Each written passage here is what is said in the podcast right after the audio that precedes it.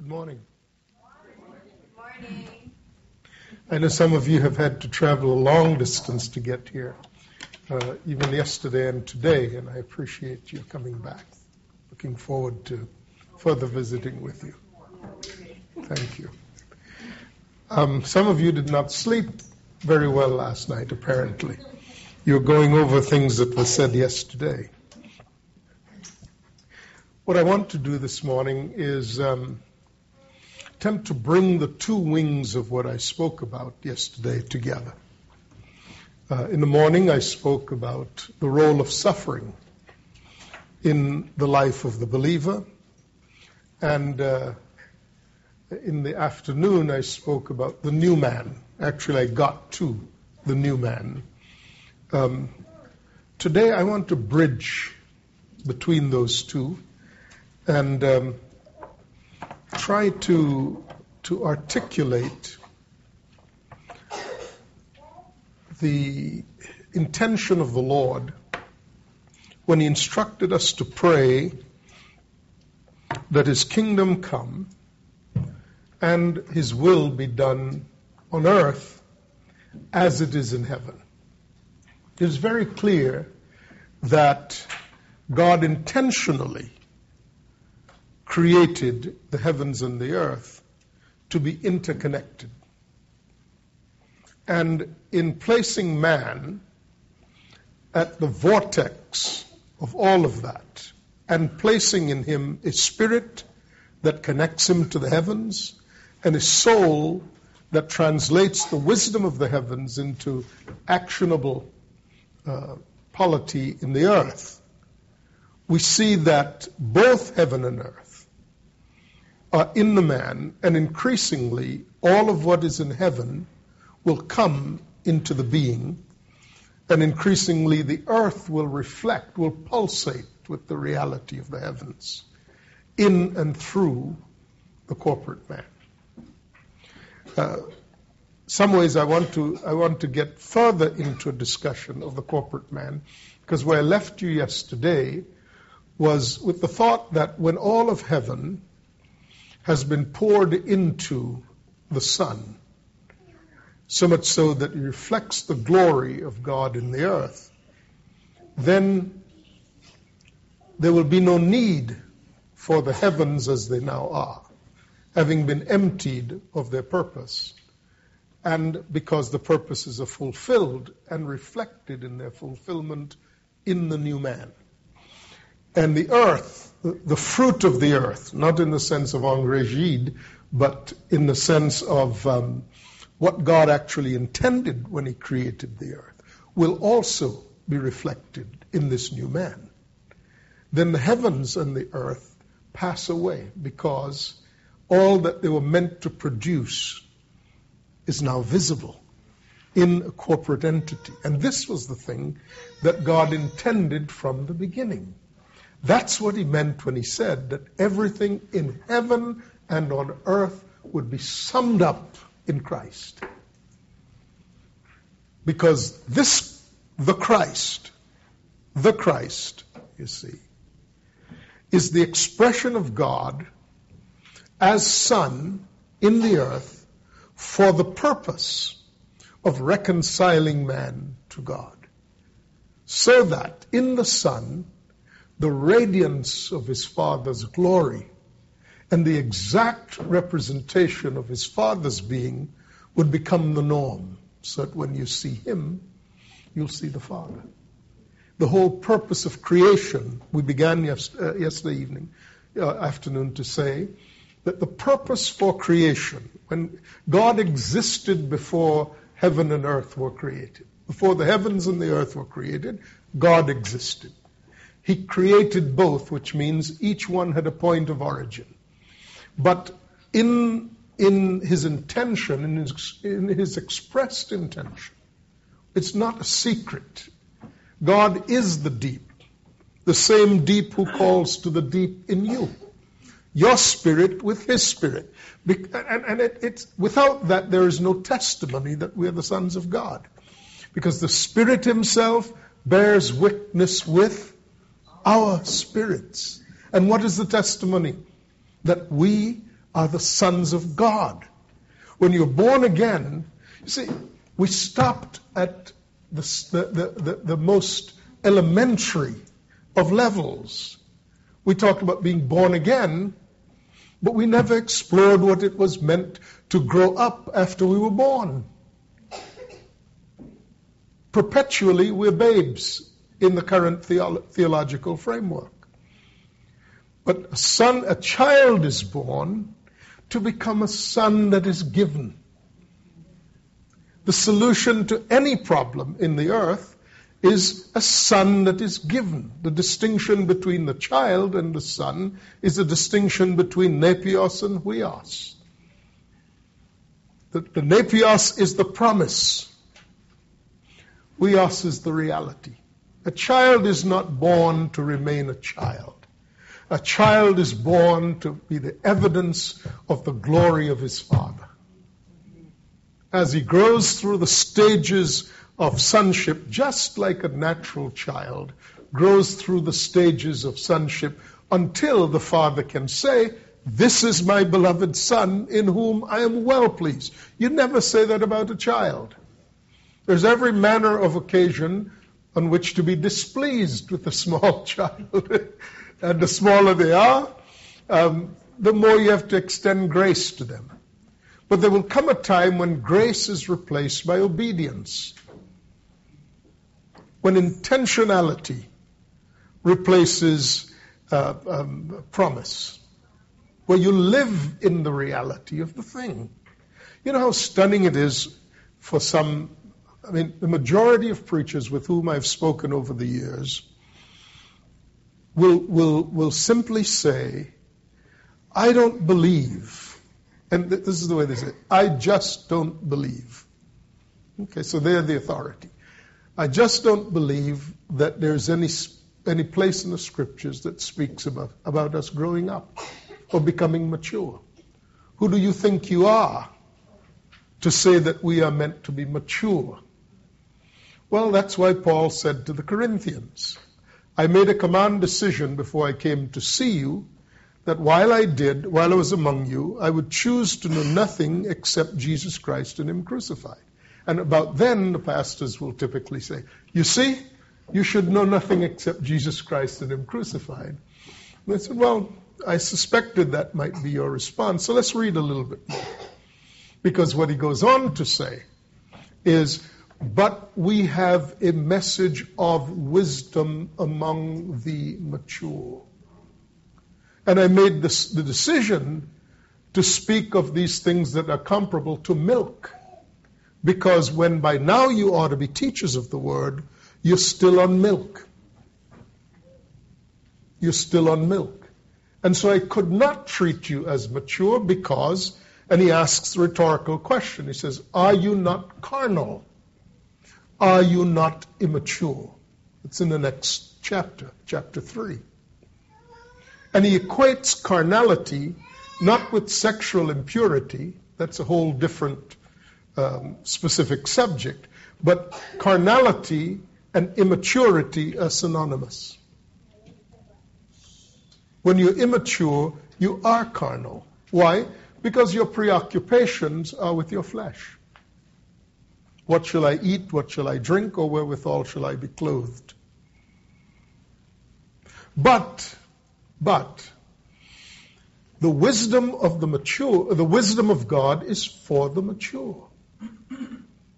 And that's when God opens the treasure houses of heaven and brings out of the heavens into your reality every day the things that challenge and shape you so that you may be conformed to the standard of the firstborn, the standard of Christ. Then you shall no longer be infants, tossed to and fro by every wind of doctrine, the cunning and craftiness of men in their deceitful schemings. Instead, speaking the truth in love, you will in all things, in all things, grow up into Him who is the head, from whom the whole body, joined and held together by every supporting ligament, grows and builds itself up in love as each part does its work. So, maturity is critical to functionality as a believer. Because you're actually engaging the heavens as you, dis- as you put on display through the giftings that God has placed in you before you were in your mother's womb. You, you know, people talk about having a purpose. God installed a purpose in you before you were in your mother's womb. When God thought of you before He issued your being into this world, He thought of expressing Himself in creation in a particular fashion. And to that end, He created and endowed you with spirit. Your personality and your giftings. Your personality is in your soul, your gifting is in your spirit because they're spiritual gifts. And He creates a personality in the soul to perfectly match the gifting that He given in the spirit. So that He might appear where you are. For when Christ, who is your life, appears,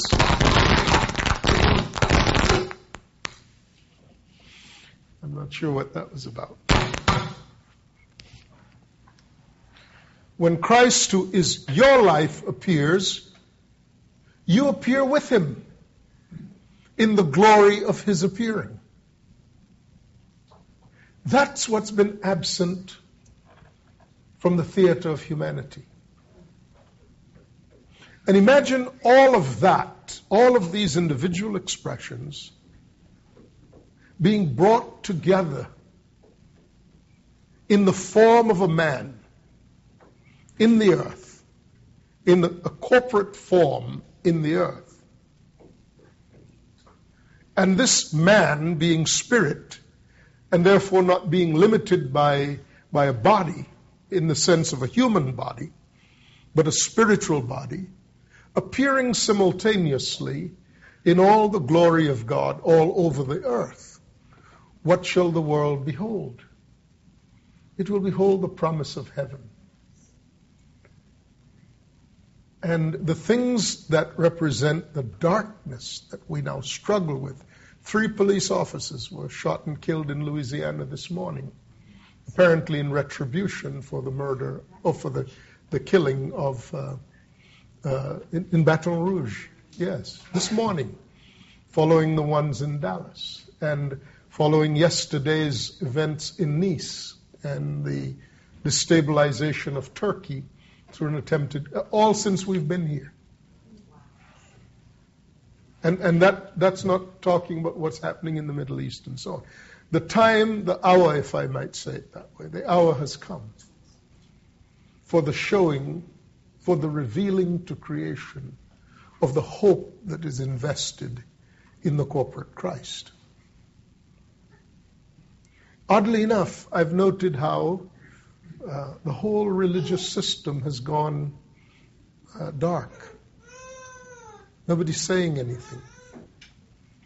All the great names are more concerned as to whether or not Donald Trump is the next president or not. I mean, how vacuous have we become? There's never been a time when this gospel has been more urgent. Been more urgent. Yesterday, in just one brief happening, I hope you don't mind, we saw how God just lifted someone who had struggled for God knows how long with all these things, and just in a few sentences. I mean, look at her this morning. She's a new person.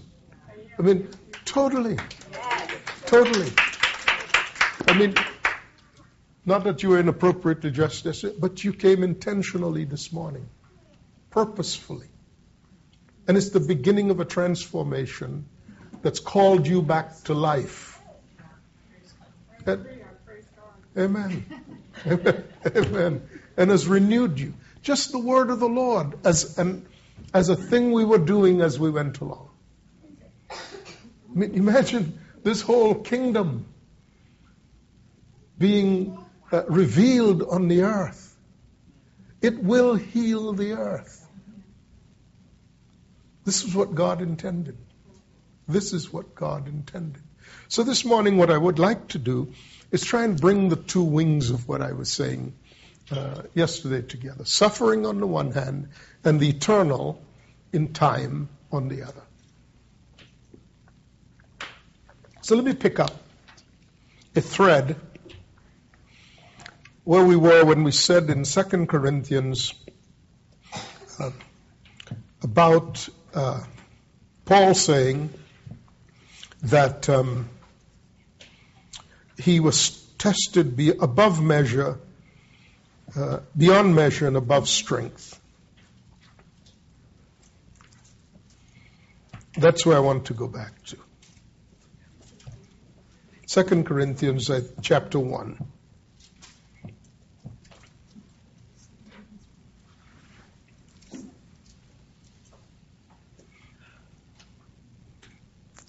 And he was talking about how we are able to comfort one another with the comfort we receive from the Lord when we went through our trials. Verse 8, that's where I want to pick up this morning. Verse 8. 2 Corinthians chapter 1 verse 8. For we do not want you to be ignorant, brethren, of our troubles which came to us in Asia, that we were burdened beyond measure, above strength, so that we despaired even of life. Yes, we had the sentence of death in ourselves, that we should not trust in ourselves, but in God who raises the dead. He said, We were tested beyond measure and above strength so that we despaired even for life. Remember, remember that we were saying that's when there's no measure, there is no prior experience that forms a basis of evaluation of the degree to which we were brought to suffering. We were tested, we suffered beyond measure. No prior measure was applicable to describe the quantum of our suffering as we came into Asia. And this is a mature believer, the standard bearer of Christ in the earth at the time, saying that. Clearly, not anything connected with a default on his part. And we said yesterday, sometimes you will suffer for the sake of others, that you might bring comfort to others because they will become part of your life in the future. And God is laying up in you right now experiences that are of the kind and nature that will allow you to lead others through the barren landscape. But sometimes this above measure has to do with things yet to be unfolded in your life. In your life. And it's in the matter of extending your capacity to carry grace, to carry the presence of God. Now, by the way, I know of these things personally. And, and I had some, some little bit of autobiographical information um, that give you a hint that I know what I'm talking about. Right? And I was not pleased at God's attention and wish he would sh- shift his focus onto somebody else. But he clearly had me in mind because he knew where I was going. God knows the end of every life from the beginning. He knows all the aspects of our journey. And because he's more committed to us than we sometimes are to our own growth and development, he will act seemingly arbitrarily and sometimes we might think capriciously to accomplish things for which we have no ability to show appreciation at the time that He's installing those things in us. Later on, however, when we have grown a little bit more, we have the capacity to appreciate what He was doing and then to show appreciation. And, and, the, and, and it doesn't bother God that we, we don't have a frame of reference at the time that He's dealing with us um, because he is committed to us as a father, not as our peer. And as a father, he will lead whether or not you are appreciative of his initiatives in your life. I remember I used to tell uh, Nick, my other son, who preferred that I be his friend at certain times and not his father. Uh, he would tell me how all of his cronies, as I referred to them, how all of his cronies, friends, uh, fathers uh, were their friends. And I would say to him, Well, son, if I can be a friend to you, that's, I'm not opposed to it. Uh, but I don't intend to swim in the same fetid pools of shared ignorance as you and your friends. I intend to be your father.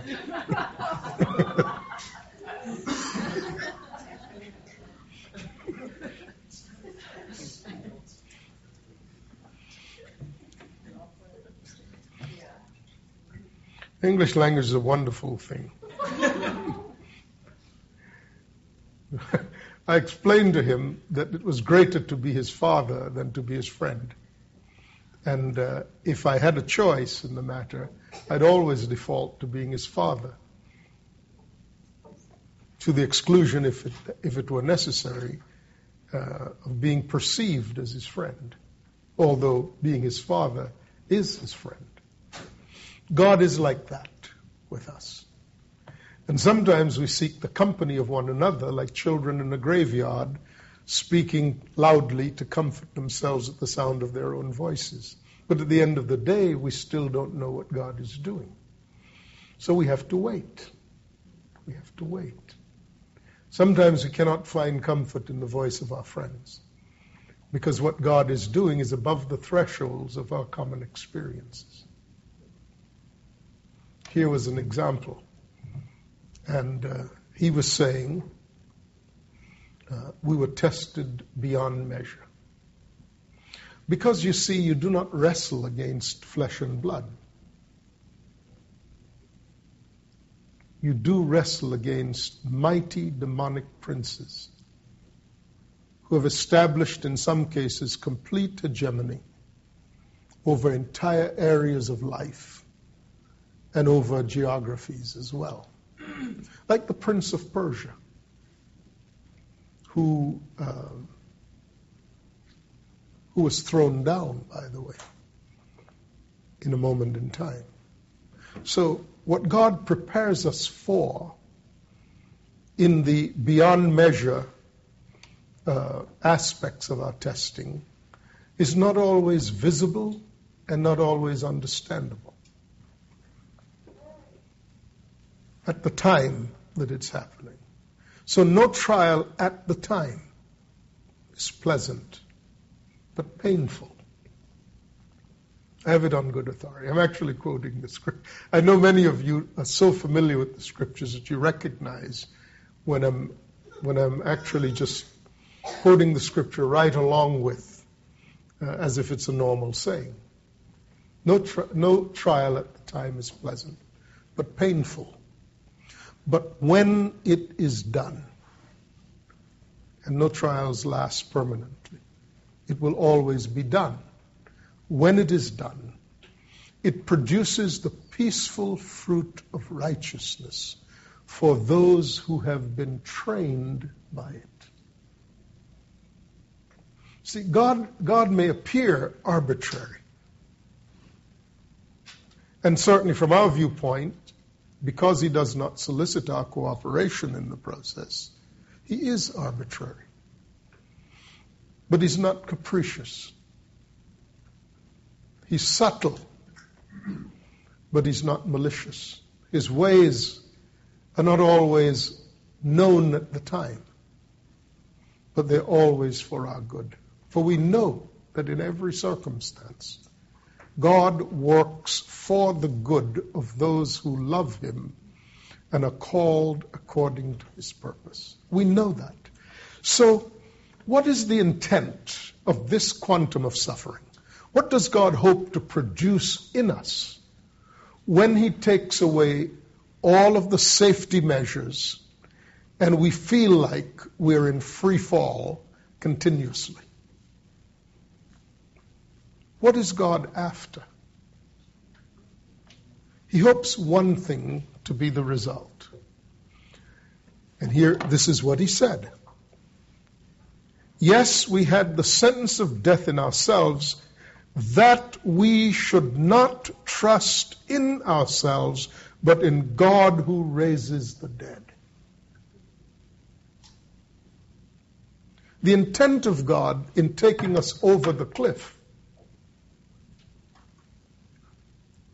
is not that we should find a way to, to hold on to the roots and pull ourselves up.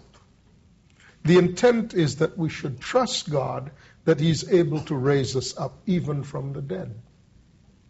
Why? Because anything short of that makes you subject to the control of the thing you fear and leaves the soul in control.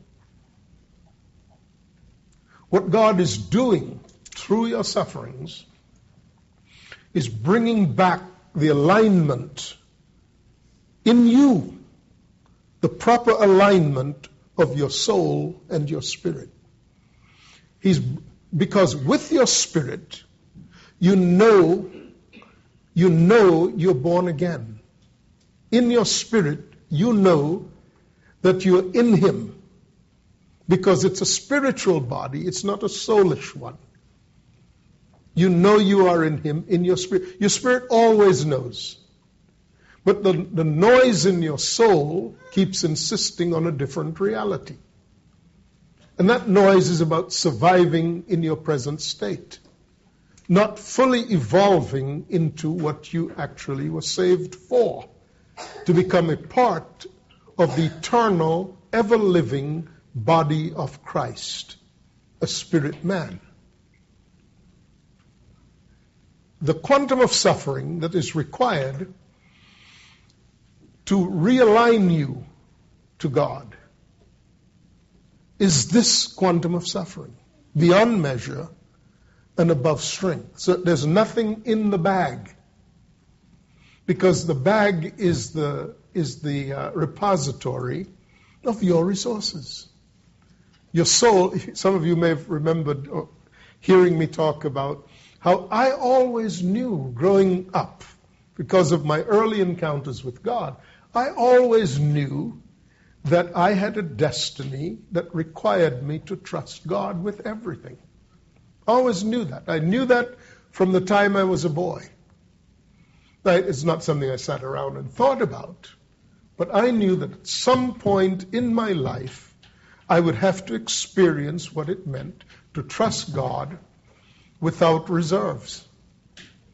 But not being um, not being one without imagination, I thought to create my own reserves, but have them look like they were spontaneous occurrences.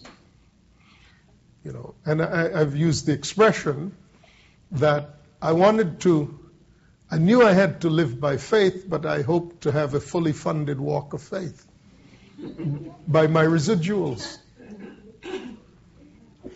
by creating things that were just below the surface, sort of like appearing to walk on water, but there were pylons just below the surface. And I knew where they were, but I, I could produce this illusion that I was walking across the water. I know I'm unique in that regard because I have a more active imagination, of course, than the rest of you.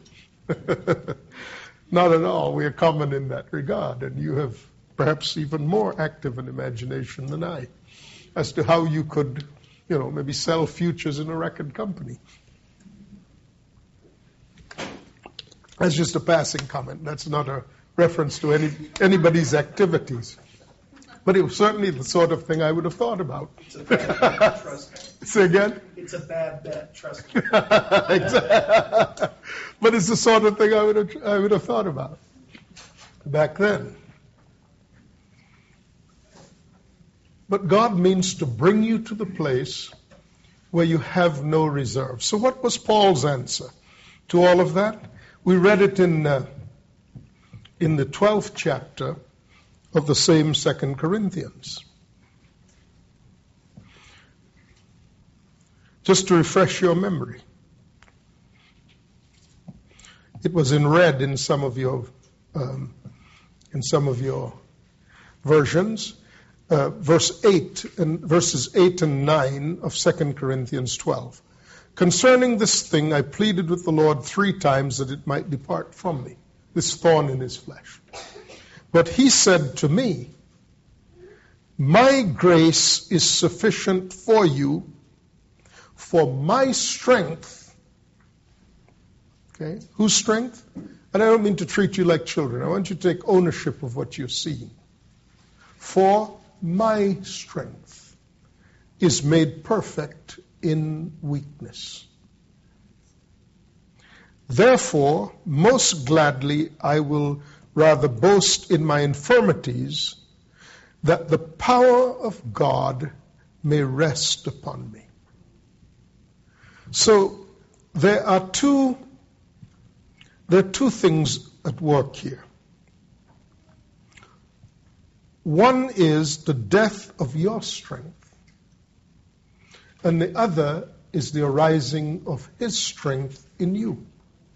Now, yesterday, when we talked about the heavens, we talked about the fact that the vastness of God that He elected to put on display to become visible in the earth was why He created the heavens. He created the heavens to install the vastness of his rule in heaven and told us to pray that that would come increasingly out of heaven into our domain. When he talks then about the power of God, this is what he's having reference to. How the power of God might come out of the domain of heaven and vest in the earth with us. Now, that is a substantially larger quantum of power than anything we could configure on the earth in our behalf. But you cannot simultaneously engage the power of the heavens, the power of the kingdom, which is described as all authority in heaven and on earth. You cannot engage that simultaneously with keeping alive your own power. Because one operates in the spirit, the other operates in the soul. One operates by faith, the other operates by fear. The power of the soul is rooted in the motivation of fear. The power of the heavens operates in the spirit and functions in accord with love with the emotion of love. So when these trials, then, above measure, means no prior reference. This is new. This is new in a very dramatic way. Okay? It's not like anything you've touched before. This is new. And beyond strength. You cannot come up with a solution between yourselves and all of your acquaintances that will get you out of this one. Then the thing to be learned is, or the thing for you to embrace is, first, the very concept that when you are weak, that's the prerequisite that makes room for the entering in of His strength and the functioning of it. What then is the, is the result as far as you are concerned? What should be the case? What should happen uh, when that, when that, when your strength has been displaced and you're now entering into and becoming familiar with uh, the, the, the working of His power? What should be the result where you are concerned? And I think Justine just said, rest. And she's right. No, I heard, I heard you. You already know this. It's in you. It's in you. The funny thing is, I'm using language, concepts to tell you things that you have known. I don't mean to patronize you. But if you're serious about walking with God, these things will have already appeared on your radar. What I'm doing is providing you with the overarch so that you can see the cogent and, and systemic flow of all of these things. This should always have been the gospel that you should have heard. And part of the thing is when you hear it now, and it so resonates in the very chambers of your inner being, sometimes you have to push back the anger that arises in you because of having felt cheated and denied the information that you've needed, the absence of which has caused you as much pain as the suffering that you now experience to bring you to it. But you're right on track. And it does not matter what your experiences have been, and it does not matter what your age is, because your spirit is ageless. The body has certain uh, aspects of age to it, but your spirit is ageless. And this is the bread from heaven, that a man may eat and live according to Jesus himself. This is the food that we should have always been fed. And as the woman at the well said, uh, as, as uh, someone said, not the woman at the well, evermore give us this bread. Actually, that, that was the crowd in John 6 when they thought he was just uh, telling them about having more natural bread, and they were enthusiastic about the prospects of not having to work again because he was going to give them lots and lots of bread. It brings us into rest. And I want to read some things from the book of Hebrews, chapter 4, about the rest of God. Because this is what it's, it's supposed to result in you coming to a place of rest. All right? And then from there, I want to show you some marvelous things that I've been trying to talk about for a long time. I've been trying to talk about the vision of Ezekiel for a long time, and I just would hit it a glancing blow and it would go off to one side. But I think this morning is the time to talk about the vision of Ezekiel and the corporate man, because it is the new man. All right, now uh, let's look at Hebrews, the book of Hebrews, chapter 3. And we, we will pick up with the fact that God rested on the seventh day. Hebrews chapter 3. It'll be a, a relatively long reading. You know what's funny is we're not used to, Uh, in our experiences, we're really not used to going to hear messages where people read a lot from the scriptures. You know, sound bites here and there, usually as promotional statements to some ideal that they want. When you actually get back and read the scriptures again, you discover the treasures of heaven that have been locked up to you. Parenthetically, I, I this good friend named Tharmo Naidoo. And when I first heard him, and when he and I met about 11 years ago in Washington, D.C., we were both invited to, uh, to speak at a conference there.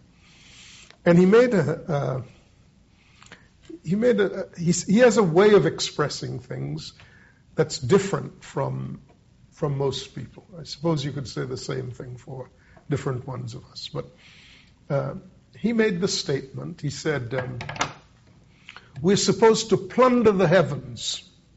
To plunder the heavens. And my thought was, I think this is a mixed metaphor. Because plunder is usually associated with theft and piracy. And uh, to plunder the heavens. And I had this strange thought is he from Nigeria?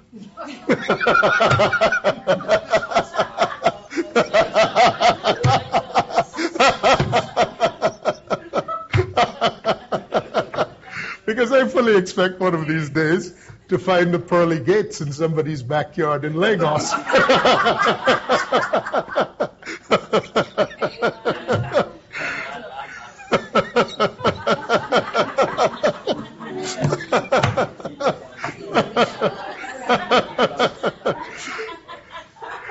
I said that at, uh, uh, I was in Joburg at uh, one of Tharmo's schools, and I said that, and uh, uh, one fellow came up to me afterward. He said, "I'm from Nigeria." anyway, no, no offense to anyone. Certainly, no offense to any person born in Africa. But I've come to see, and I said to him, I said, Tharmo, I've come to see that you're right. God has, God has given us access to the treasures of heaven. And it is our prerogative to plunder the heavens until they're completely empty of every treasure. And then the heavens will pass away. And all that treasure will be accumulated in the house of God. Because the house of God is in heaven and on earth. So, we'll have a, a relatively long reading, um, and I'll pause at certain times to comment, but it's about rest. It's about rest. It's what happens when your strength has been exhausted. Therefore, holy brethren, this is verse 1, Hebrews 3, partakers of the heavenly calling, consider the apostle and high priest of our confession, Christ Jesus, who was faithful to him who appointed him, as Moses was faithful in all his house. For this one has been counted worthy of more glory than Moses. In other words, Christ is worthy to carry greater glory than Moses, inasmuch as he who built the house has more honor than the house. See, Moses was a steward in the house of God, but, but Christ is the builder of the house. For every house is built by someone, but he who built all this is God. And Moses indeed was faithful in all his house as a servant for a testimony of those things which would be spoken afterward. But Christ, as a son over his own house, whose house we are, if we hold fast the confidence and the rejoicing of the hope firm to the end. Therefore, as the Holy Spirit says, Today, if you will hear his voice, do not harden your heart as in the rebellion in the day of trial in the wilderness, when your fathers tested and tried me, and saw my works 40 years. Uh, what he's saying here is there was a time when God led Israel through the wilderness. Moses was watching over that house as a servant, because Moses was in charge of Israel in the time of the wilderness. And he said, These, these ones were in rebellion. Why? Because in the day of trial in the wilderness, they were being tried in the wilderness. What is the point? Like we are being tried now.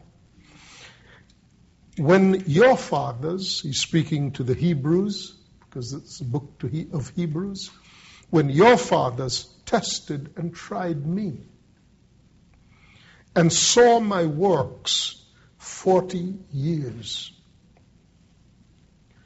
Every day, let me just comment on what they saw for 40 years. Every morning they woke up, there was bread on the ground for them. Every night, the presence of God warmed the atmosphere and prevented them from suffering hypothermia in the freezing cold of the desert. And during the day, the presence of God hovered over them as a cooling cloud and mist. He air conditioned the desert for them and brought out heaters for them at night so that it was hospitable. He led them by streams of water and sometimes caused water to come from a rock their clothes never wore out. They were never sick. They lived in the environment of His presence for 40 years. Now, you would think at some point they would say, I get it. I can trust you. This is a divine economy in which I have been living for a generation. So maybe there is such a thing as a divine economy available to me on a daily basis. He said, and saw my works 40 years. Therefore, this is one of the rare speakings of God in the Old Testament, in, in the scriptures. Therefore, I was angry with that generation. I was angry with a generation that would not trust me after seeing and living in my economy 24 hours a day, seven days a week for an entire generation. So I was angry with that generation and said, they always go astray in their hearts. And they have not known my ways. In other words, they're constantly double minded. It never sets up in them that I am reliable as I have been. Not one day, not one moment did God falter in his faithfulness to them. So much so that they grew contemptuous of his ways because of the sheer familiarity with his goodness. And God came to the conclusion I cannot do anything with this generation. What an astonishing statement. I cannot do anything with this generation. Doesn't matter what I do it makes no difference to them. And said, this is, this was God's conclusion about the condition of the hearts of that people that he rescued from Egypt. They always go astray in their hearts, and they have not known my ways. Now, before we go on, what do you suppose what do you suppose created that degree of callousness in them to the ever observable, tangible presence of God every day? And it wasn't just the manna, that would have been plenty. But it was these other things we talked about. You know, they, the, the desert was warmed at night with a pillar of fire. Because, as you know, uh, silica ref, uh, reflects heat and does not absorb it. So in the nighttime, the air is thin and the ground is freezing cold. If you've ever been in the desert, you will know that that's true. You need a fire in the desert to keep warm at night. But, but by the same token, in the daytime, again, this, the, the, the silica reflects the heat. So you have heat coming down and heat rising and it will reach searing temperatures of 130 degrees. So you don't move around in the desert unless there's a pillar of cloud and, and not a tree in sight, unless there's a pillar of cloud that, that literally air conditions your environment. It, these things you have known, but I wanted to draw them out. And they lived that way for 40 years and still would not trust God.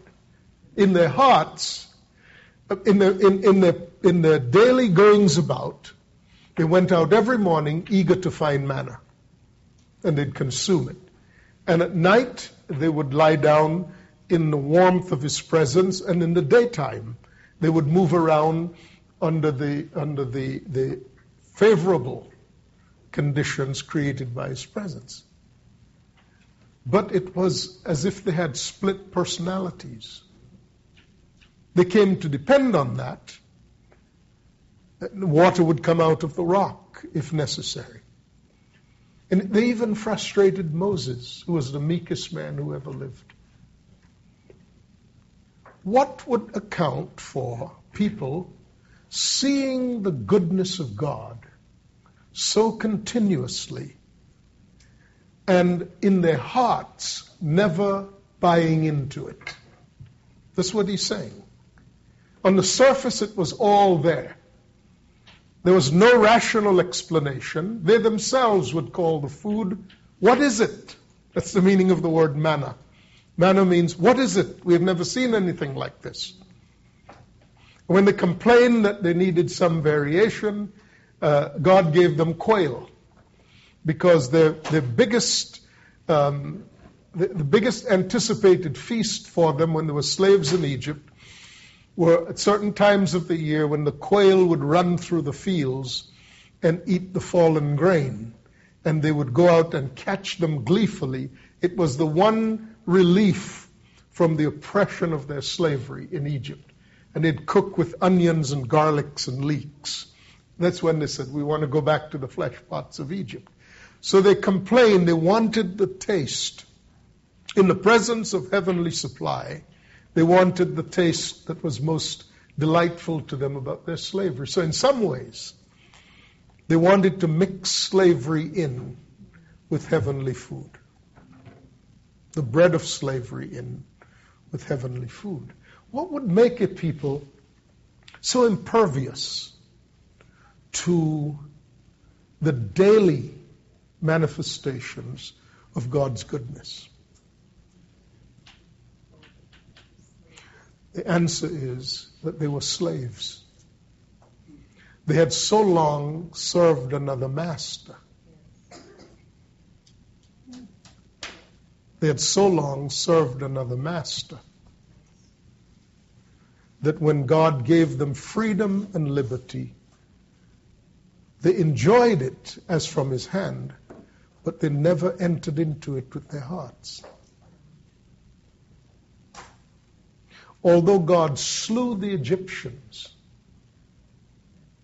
to set them free, the reason God brought Egypt out to the Red Sea to slaughter the armed forces of Egypt was to permanently remove the threat to them of being taken back into slavery.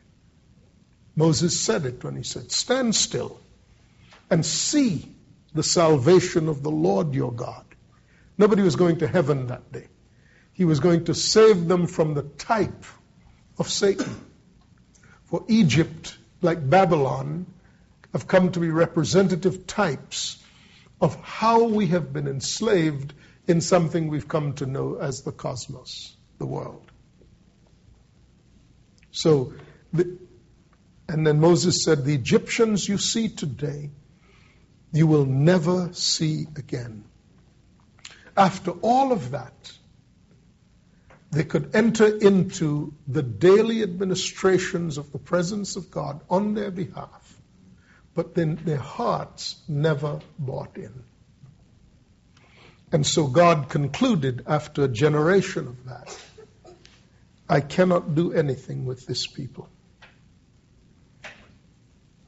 Now, so I swore in my wrath. This is one of those rare things you will find of God. He said, they, have always, they always go astray in their hearts, and they have not known my ways. It is not enough to know about God. This is the time when we must come to know His ways. If you don't, if you choose not to know the ways of God, if you choose not to infer the presence of God and His goodness from His sustaining activities in your life, then it's because you don't know His ways. Now, God doesn't cut anybody off instantaneously because love is patient, it is kind, and it is long suffering. You know what long suffering means? You suffer for a very long time. so God is long suffering. Suffers with people for a long time 40 years, an entire generation. And then he said, I swore in my wrath. God finally got angry. Don't let anyone tell you that God never gets angry. Don't let anyone tell you that the love of God is endless. No, the love of God is patient, but it is not tolerant. we have bought mixtures today. God is never tolerant in the sense that he considers everything equally valuable. Well, God knows what is the right standard. But he's, though he is intolerant, he's patient. He's patient. He's patient with our wrongdoings, but he never confuses our wrongdoing with anything that is right. And you should not either. The world has convinced us that tolerance is a good thing. No, patience is a good thing. But tolerance, unless it is right intrinsically, you must never accommodate to it as if it is. Patience, however, is how we respond to people with whom we disagree. Love is patient. It is not tolerant, it is patient. What we commonly see is impatience in the activities of those who oppose or who disagree with others. Well, in that case, they do not represent God because God is patient with people with whom he disagrees. But his patience is not endless. He's patient until until you know exactly what is right and choose not to enter in. Then he attributes to you your choice.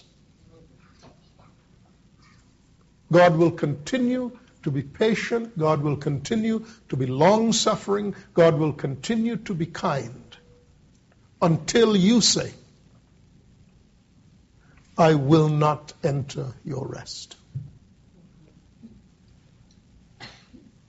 Then he will respond to you, or he will respond to persons in his wrath, and he will swear that he will never give you that opportunity again.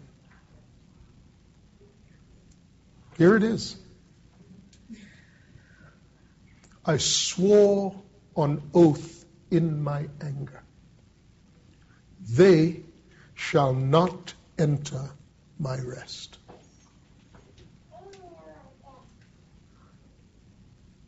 Why? Because after 40 years, they're not going to. And it's time for you to move on to the next generation. I see so many in my generation for whom this is true. And you watch now, and even great ministries or ministries that were dominant as the one saying what the Bible, what the what what scriptures say, are just falling down. The world is not comprised of ministries. The view of God is not about how God does things through ministries. People, uh, professional ministers think that it is. It's not. It's about how God deals with people. It's how God deals with people. And He's just as interested in you, in what you are doing, in what He has called you to be, in terms of how you are configured to represent Him, than anything that is called ministry. The whole notion of ministry is by and large an artificial construct because God put you in the earth with the intention of living specifically through you and to show His glory through you. But, but it's common when you have a generation that has gone astray, that God will, there will come a time when God will bring an arrest to it and change the whole game. And that's when God said, of that generation, they will never enter my rest. Now, what happened to them when God said that? Every last one of them, except Joshua and Caleb, died in the wilderness. Every one of them. From the age of 13 up, upward, every one of that generation died in the wilderness. Because God could not work with the mentality of those who had two masters.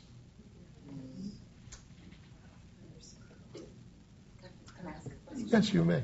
Um, I guess I'm looking at your explanation of Egypt and Babylon as a cosmos, and they being slaves. And of course, I'm thinking practically, Sure. you know, as a type of shadow, Sure. that we have been slaves to the cosmos. Yes. And ultimately, what God is trying to do is to get us as slaves out, because then we can understand better. But the question here Yes.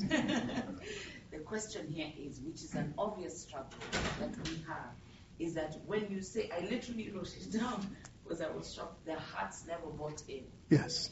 And so I think that's something I understand, but don't understand. What does it mean for your heart not to buy in? Because yes, you can see the tangible expression of who God is, but your heart is not buying in. Yes. What does that mean? Okay. Remember, you have a heart in the soul, you have a heart in the spirit. Right. The heart of your spirit never saw and responded to the love of God. You were always fearful that one day you'll come outside and there'll be no manna the ground. You're always waiting for that other shoe to fall.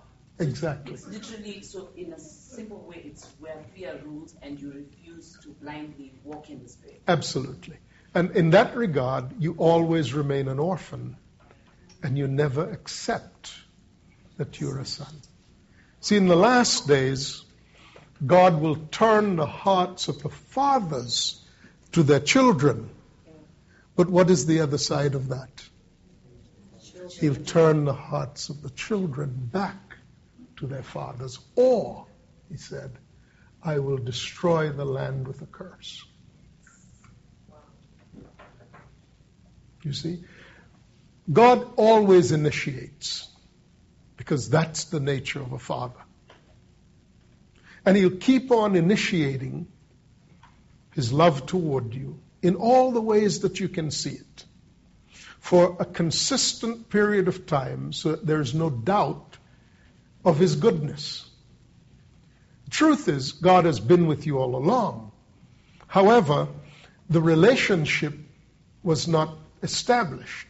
But once you become aware of this truth and you, you observe, I mean, right now you are seeing how God is bearing you up in the manner in which He bore Israel up in the wilderness. You're seeing that.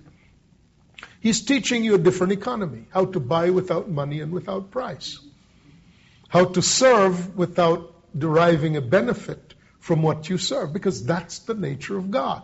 Now, some of that, serving without deriving a benefit from what you do, some of that has to do with preparing you to be fathers. Because fathers do not exploit their children. And the nature of God as a father is that He's a giver. And God will supply you to give. The riches that you have now are the abilities that God has given you and the, and the ways those have been refined in struggles and trials. And, and, and people will appear to exploit you. you know. and, but you're not foolish. God is drawing it out of you to break down in you the temptation to reserve everything until a fee has been given. Because you can't be a father. You cannot be a father unless you're willing to give with no thought of return. Why? Because that's what secures a son. That's what assures the son that from his father there will always be an inheritance. It's the diff- there are two economies. There's the economy of the sweat of your brow, and there's the economy of an inheritance. The sweat of your brow is what you've earned. The inheritance is His grace that appears to you in its season. Okay? But most people have no anticipation of an inheritance from their natural parents, so it's very difficult to believe that God, who, who sees you as a son, also sees you as an heir. That's from, uh, from Galatians chapter 4, verse 1. Because you're sons of God, you're also the heirs of God. To be an heir is conditioned upon the relationship of sonship. Because an heir is a recipient of the estate of a father, Ergo, this, this, you must be a son. So the heart of a son has to turn back to the father. Otherwise, from, your, from his hands you will take whatever he gives you. I don't know, some of you saw the movie with Eddie Murphy called Trading Places, perhaps. That's where he, he was the, the street hustler, which he plays without peer. Eddie Murphy is the consummate player of the street hustler. And um, uh, he was the heir of, uh, of a vast fortune. And Mortimer and the other character brought him into, into this elaborate house that was his, his house. It was part of his estate. And they were saying to him, they were reading the will and telling him how he has had the good fortune of being the heir of the deceased. And in this office, you know, there were silver ashtrays and all sorts of paraphernalia just about with um, that was worthwhile, that, that had some, some street value. And they're telling him, yeah, all this stuff is yours. And he's saying, yeah, it's mine. And he's stuffing it in his jacket and in his pockets. He's stealing from himself. Because in his mind, there is no concept of being an heir of anybody. Lived on the street for so long, hustled so long, that in his mind, the only thing, the only economy that you could ever access is the one that you can hustle and get. And the irony is, he was stealing from himself. There are many people who view God that way. They'll see the, the, the Israelites saw God that way. They were his people. He was leading them out giving them portions of their inheritance, taking them to a land that was their landed inheritance, with houses that they had not built, vineyards they hadn't planted, and all of that. Subjects of a promise.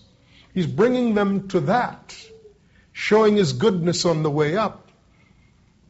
But in their hearts, they never accepted that they were his people. And that's and to them he said, you see how critical this thing is. To them he said, I swore on oath in my anger, they will never enter my rest. In other words, I can't do anything with this generation. And I'm telling you, I've seen so many in my generation who will hear these things. They will tell me they're true and they simply cannot buy in. I cannot begin to tell you how many pastors I've talked to in 40 years who have said to me, all of what you're saying is. This is how they actually frame it. They'll say, I can't find anything wrong with what you're saying. Which is to say what? Their first impression is they're looking for what's wrong with what, because they can pick out the threat. They can pick out the threat. But they will say, I can't find anything wrong with what you're saying, but how am I going to actually feed my family? And I, say, I would say, you haven't heard a thing I've said. Right. In fact, the same thing happened with Jesus. Exactly the same thing happened with Jesus. When he fed the 5,000, he collected, he had them collect 12 baskets. Some of you may have heard that, that message. And it told Jesus that that generation had eaten the bread that he fed them. But the 12 baskets were representative of the bread of his presence, the other bread in the wilderness. Not just manna, but there was the bread of his presence, and there were 12 loaves. They were called the bread of his presence. They were put on the table of show because it was showbread to show his presence. And when, the, when they collected back up, Jesus instructed them to collect the, the, the fragments. When they collected 12 baskets full of fragments, Jesus understood that although they had eaten the from the loaves and fish. They had not eaten one morsel. They had not believed a single thing that he had said to them when he spoke as the bread of life come down from heaven. And he told them that the next day. That generation also died in Roman captivity. So this thing is very, and it repeats itself. These are the secrets of the scriptures. These are the ways of heaven that are meant for you. These things were meant for you. These aren't just things God created for himself so he could, he could confuse you. He meant to disclose the hidden things of heaven to you on the earth.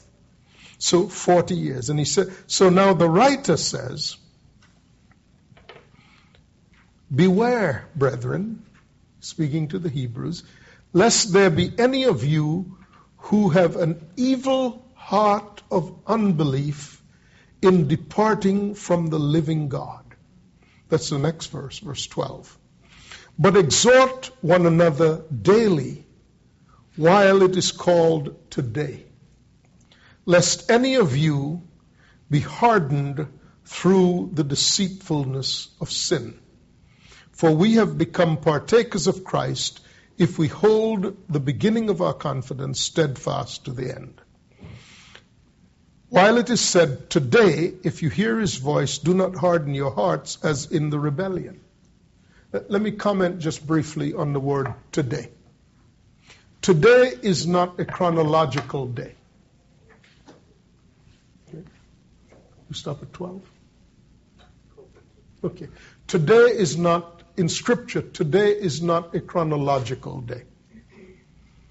A day in, in the passage of time marked out by a calendar. It's a unique thing. Let me illustrate it this way. We talked yesterday about when you are at 35,000 feet. You are already in a new day because from your elevation you can see the horizon. When God reveals a matter to you, you're seeing from the viewpoint of heaven. You're observing the earth from the viewpoint of heaven. So your elevation is from the throne of God. Therefore, your horizon is now in a reality in which that pinpoint heaven and earth meet. Where heaven and earth meet, where the revelation of God coincides with you in a moment in time, that is called today. Okay? When God reveals a matter to you, when God reveals a matter to you from heaven, and it connects with where you are in the earth, at that moment in time, that is the today of God. So, what is it saying? What am I saying? I'm saying there comes a time when, after God has dealt faithfully with you, shown you his goodness, you've experienced the support and the care of God, then he'll reveal to you what that is, how you ought to view it. In that moment, you could elect to buy in, if I can say it that way or to reject it. If you buy in in that day, then you have not hardened your heart. If when you see it, however, you turn away, then you've hardened your heart. So, what is the admonition? Today, if you will hear his voice. It's the day when heaven speaks into your present. It's the moment in time when you've heard God clearly. That's the moment when you live up to the measure of what you've already attained. And when and because you do, God will give you more. That's the moment when you enter the reality of His supply, His economy, based on His person. in, this, in the framework of your human existence. Are you with me? Okay. That results in you entering his rest. Now, why is it called? So he says, while it is today, if you hear his voice, do not harden your hearts as in the rebellion. For you have, for having heard, for having heard, for who, having heard, rebelled? Indeed, was it not all those who came out of Egypt led by Moses? Now, with whom was he angry for forty years? Was it not with those who sinned, whose corpses fell in the wilderness? And to whom did he swear they will never enter his rest, but those who did not obey? So we see that they could not enter in because of unbelief. Because of unbelief. Now, therefore, but, but why, do we, why do we call it God's rest? Why do we call it God's rest? Entering God's rest. Why, why should we call it God's rest? Well, the scriptures say when God created the heavens and the earth, on the seventh day, he rested from all the works he had done. Since that time, God has not worked anymore. Why? Because he knows the end from the beginning. And the last piece that was required for the establishment of the purposes of showing himself was to create the heavens and the earth. He created the heavens and the earth against the background of his intention to be disclosed. Let there be light. I will be known as myself. So, when we talked about what he put in the heavens yesterday, we said God put circles in the heavens to signify covenants. We know that from the fact that when he brought one of those circles out of heaven into the earth, it was to signify a covenant. That same circle is in heaven. The rainbow was the particular circle that he brought out of the heavens to signify that he establishes covenants that, that are the reflections of his intentions before he created anything that we now know. And he establishes around his throne, which means the purpose for which his entire authority exists, is to serve the covenants that he has established and sworn to. Now, much is made of the, here I'm beginning to blend the two, sort of like shuffling the deck. Um, much is made of uh, the waters that are above the firmament from the waters that are below the firmament. Right? We know a lot about the creation of the world, but we know almost nothing of the creation of the heavens. And yet it says God created the heavens and the earth in the same time of creating. Essentially, what we know from that narrative, we know a lot from the rest of the scriptures, but from that narrative, essentially what we know are two things. One is that God established a firmament to separate the waters from the waters. Says that and that God established lights in the firmament for particular purposes, including the purpose of signs. All right? Now, the firmament he calls heaven. And heaven separates waters from waters.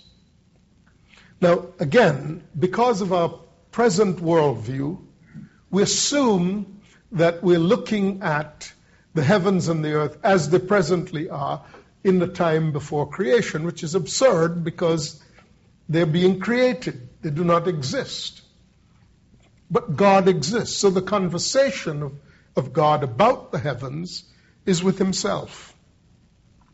He's speaking, let us make man, let us do this, and let us do that.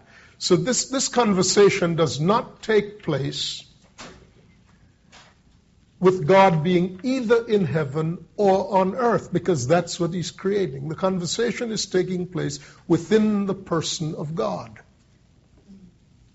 Now, fascinating thing is this. Why would God, if He's one, why would God say, let us?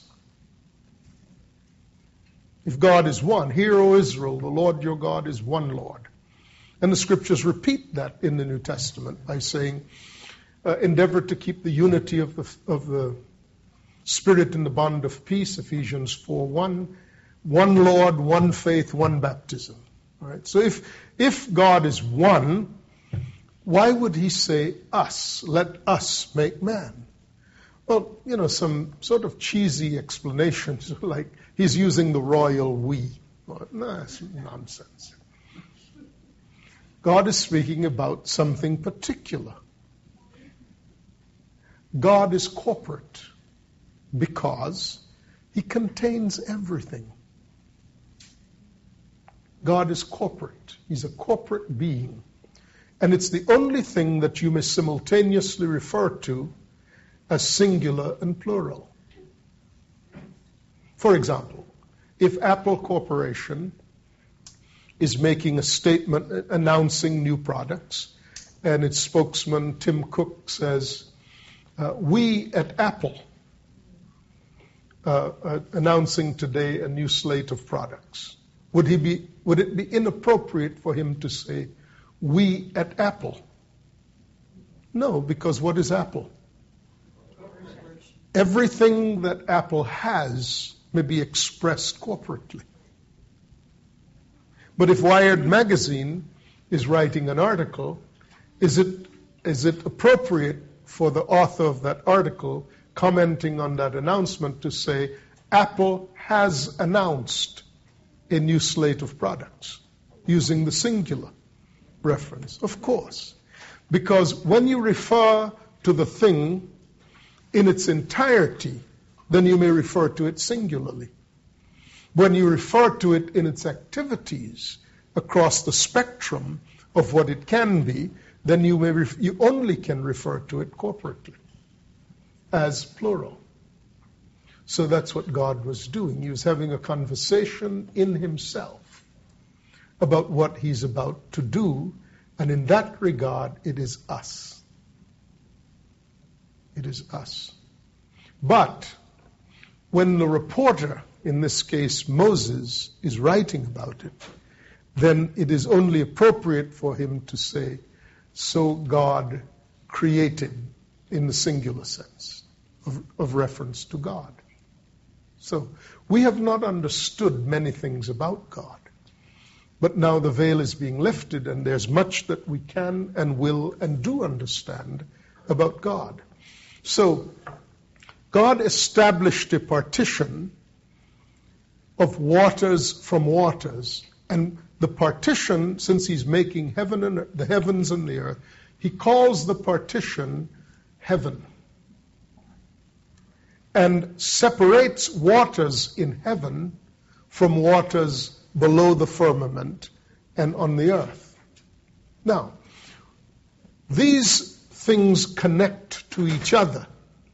But since heaven is a spiritual realm and the earth is a natural realm, water in the earth is a type and shadow of water in the heavens. Now, what do I mean by that?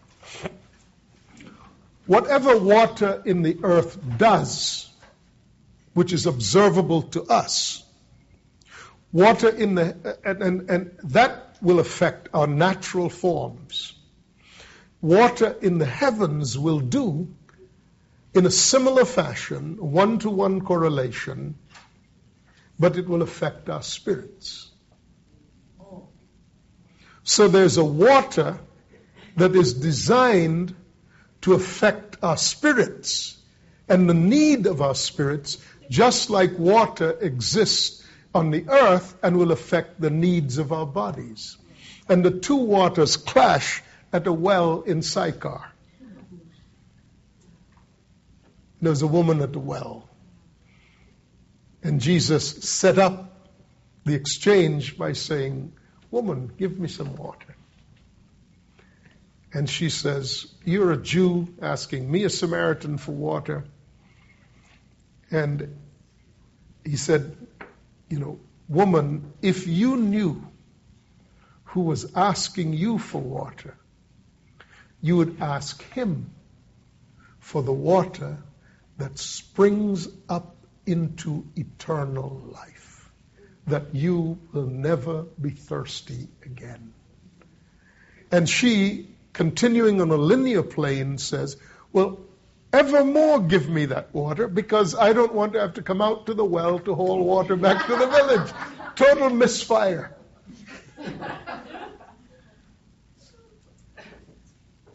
But was he the water from heaven? Sure. What is that water from heaven? A man ought to wash his wife with the water from heaven, cleansing her, making her holy.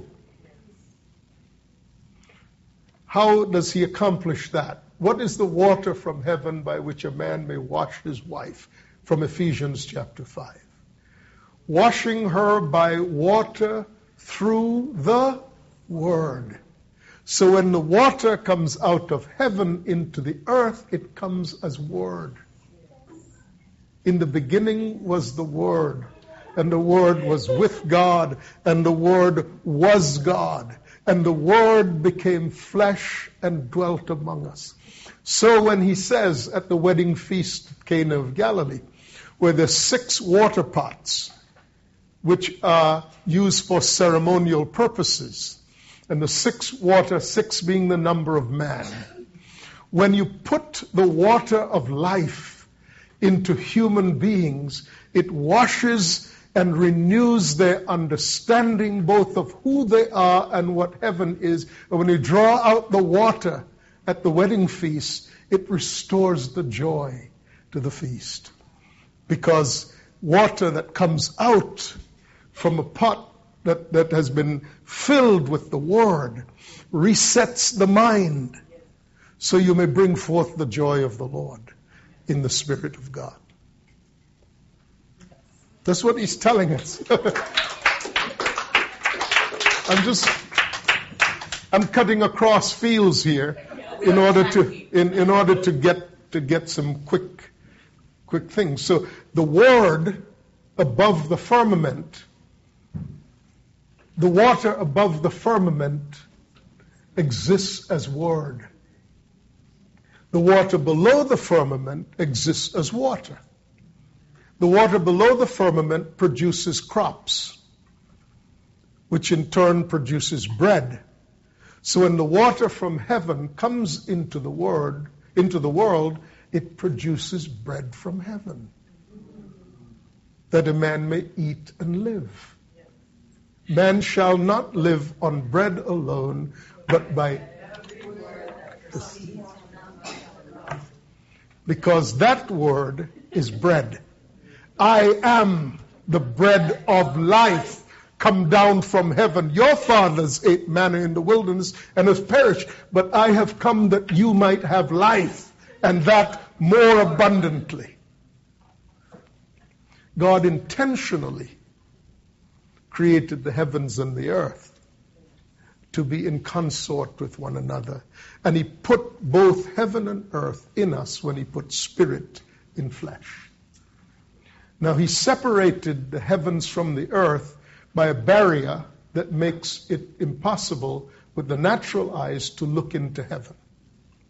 But whenever great events are passing from heaven into the earth, how do you know that that is happening? He has set lights in the firmament of the heavens to indicate when things are passing from the heavens into the earth. So, on a particular occasion, a star called the Desire of the Ages appeared in the constellation Virgo. And wise men from the upper reaches of Iraq saw it and journeyed to Bethlehem to find the son who was born of a virgin. The desire of the ages has come.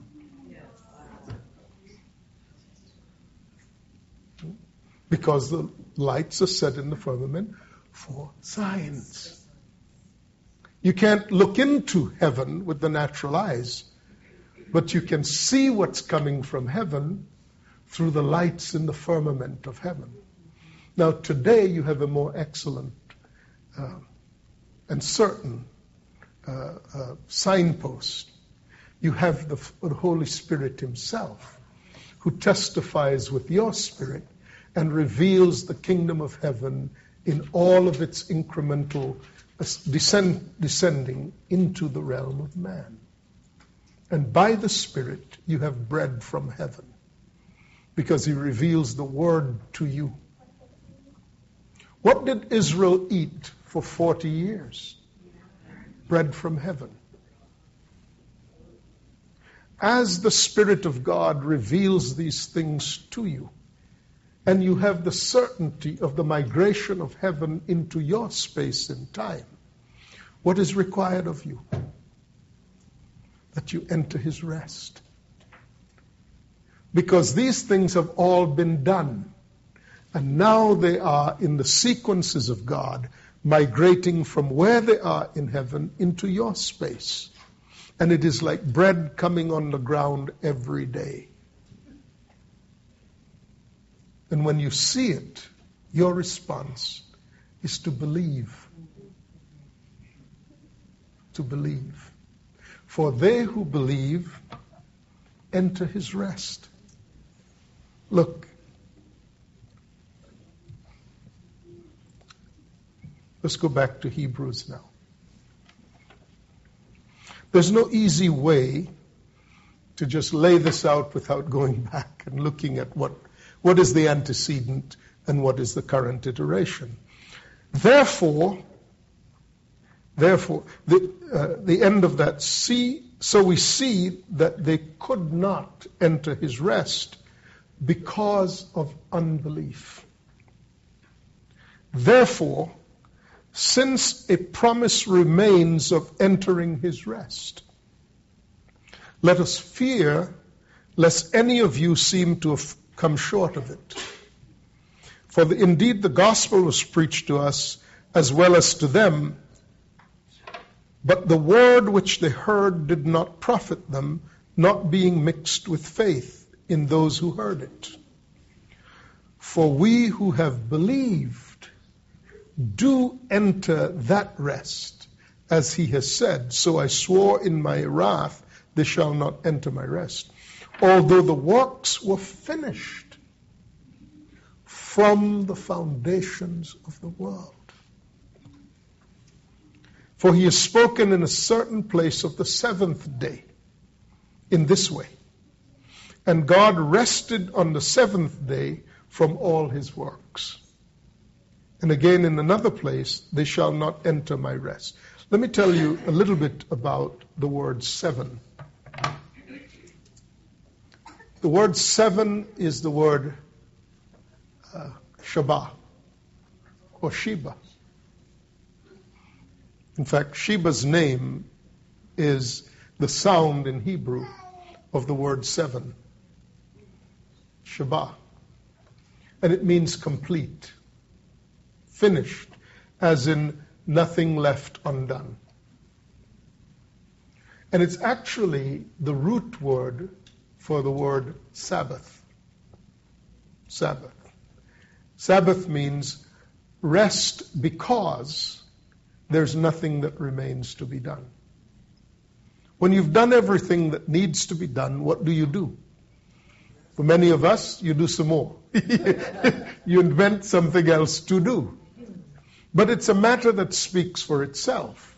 When everything that is part of what is required has been done, then there's nothing else to do. So you rest. You rest not because you find your value in your work. You rest because the plan is now fully vested. And you may rest. When God finished, He intentionally finished after six days. So on the seventh day, everything was judged to be complete and very good. Everything necessary for your life on this earth, everything necessary for the practice of godliness has been fully established. It's been fully established. That rest exists for the people of God. The opportunity for the sons of God to enter into what God has already established remains. Since it was established on the seventh day, it has remained since that time. And God is always inviting those who represent Him in the earth, those who are regarded as His children in the earth. God has continuously invited them to come and to rest in the reality of what He has done. Rest doesn't mean you sleep every day, all day long, and you only get up when you're hungry. Rest means that God has foreordained the courses of your life. What rest means is that your Father has determined the purpose for your being in this world. And that purpose may be pursued fully from a state of complete trust in Him.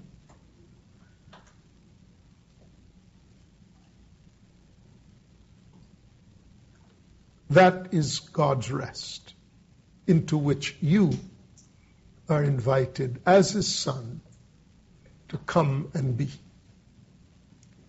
The conflict in us, and the reason we have to labor to enter His rest, is the conflict between our souls and our spirits. The work of God is one thing alone it's to believe. I read that somewhere. For the work of God is to believe on the one who has been sent. I found a very interesting definition of unbelief. Verse 6 says, Therefore, since it remains that some must enter it, and those who to whom it was first preached did not enter. And just what I told you. Since therefore it remains that some must enter it, the rest of God has remained. It simply is the state of being in which God is and to which, when we are in Christ, we are invited to be. It remains. Since, therefore, it remains that some uh, must enter it, and by contrast, those to whom it was first preached did not enter it. The point being, it still remains. So some should enter it. Uh, first preached did not enter it because of disobedience. Disobedience is the failure to enter God's rest.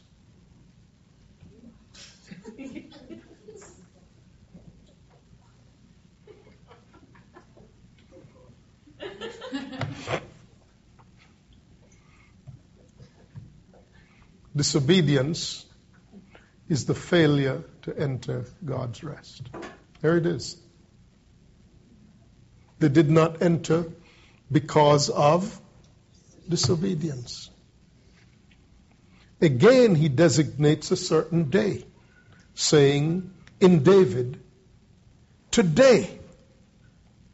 Again, keeping in mind what is today? Today is when the revelation of heaven enters the domain of your existence. That's the today of God. For some, it, it, it, it, does not mean that it's the same day for everyone. That is why it is the day when it comes to you.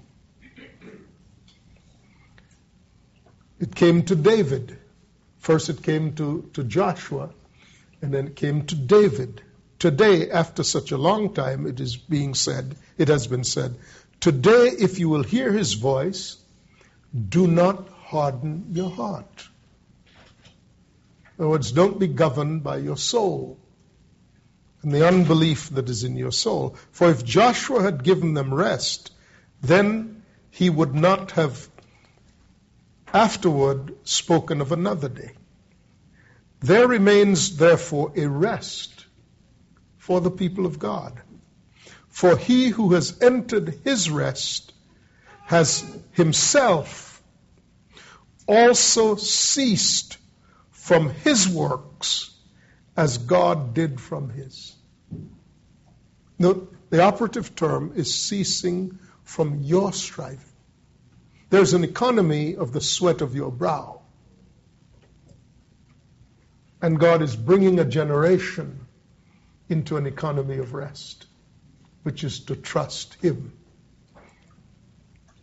And we know that this is being spoken in the earth now because God has raised up a generation that is eager for all the things of God.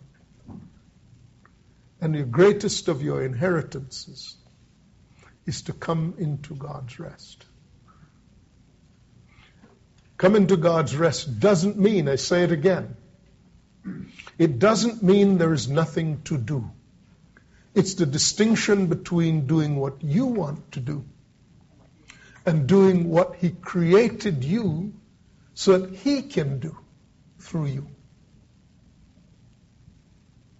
And belief is that you actually accept that as a son of God, there remains now no barrier to God functioning as God meant to function in the earth. And with that in mind, He issued you an endowment of His Spirit, clothed it in flesh in your mother's womb, and that's what you are here upon the earth now to give place to. The presence of God in you in the form of His Spirit in fellowship with your spirit to will and to do what is His pleasure. Now, do you think you have a better idea of how to please God by what you may offer to God? Or do you think that there's a better way for you to live in this earth? A more glorious way than that? This is the belief into which he invites you to come.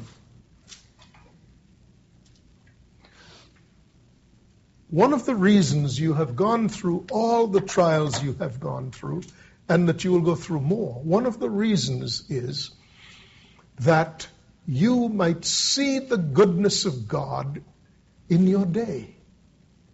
And as you become the leaders of a generation, this is why God is choosing you to become the leaders of a generation. You're not yet the leaders of, of that generation because that's the emerging generation. You are now in your training to lead the generations. It's not one of these days you will lead or one of these days you will have relevance. No, right now God is treating you as sons and positioning you to be the dominant forces in a generation by restoring to a generation the vision of who God is through your persons. It's already, it ought already be obvious to you that your giftings are superlative. That ought to be obvious to you.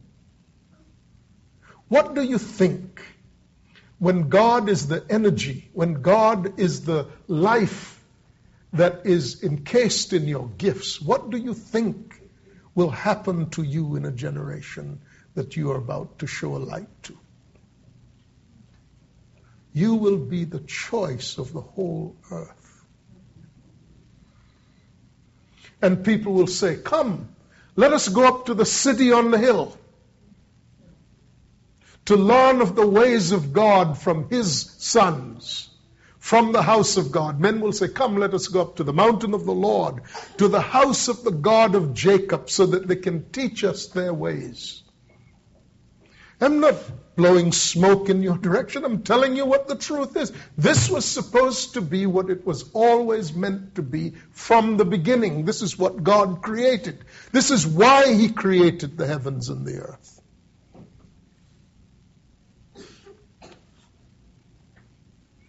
So the time will come when the nations of the earth will come to walk by your light because everything else is darkness. That is why you must come into his rest, because you don't have anything better to offer the earth. In fact, everything else is the same hope that is failing in the earth. When you come into his rest, you will not be disappointed. Okay, we're going to stop here. I'm going to stop here because I don't want to start the portion that has to do with the corporate man. That will take probably this afternoon's session. Okay? He does not mean for you to do this as individuals, although you will function in your individual parts. He means to do this as a corporate man, a spiritual man who is expressed in the earth in human form. Uh, I'll leave you with this thought, and this is where I want to pick up. You will notice that at times Jesus is referred to as Jesus Christ, and at times he's referred to as Christ Jesus. It depends on the emphasis that God wishes that you should see because he's both God and man. He's God in human form.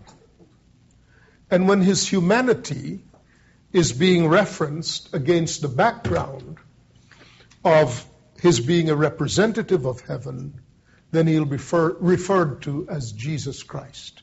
The emphasis being first on Jesus. But when his resurrected form is intended, is the intended reference, and who he is as seen from heaven is the emphasis, then he'll be referred to as Christ Jesus. You are assembled not to the body of Jesus. That's the man from Galilee, or the man from, uh, from Bethlehem and Galilee. You've been assembled to Christ. You have not come like the Jews did to the mountain in, in, uh, in Arabia that's smoking and burning with fire, but you have come to the general assembly of the church of the firstborn, to the Lord Jesus, who is the Christ. And I wish to speak this afternoon, then, in the final session, on Christ Jesus, also referencing by that the new man, the man in whom heaven and earth will fully empty themselves and be viewed as the new heavens and the new earth in a man. So we'll speak of the corporate Christ, and I hope to unpack the vision of Ezekiel, the four creatures, uh, and the four faces.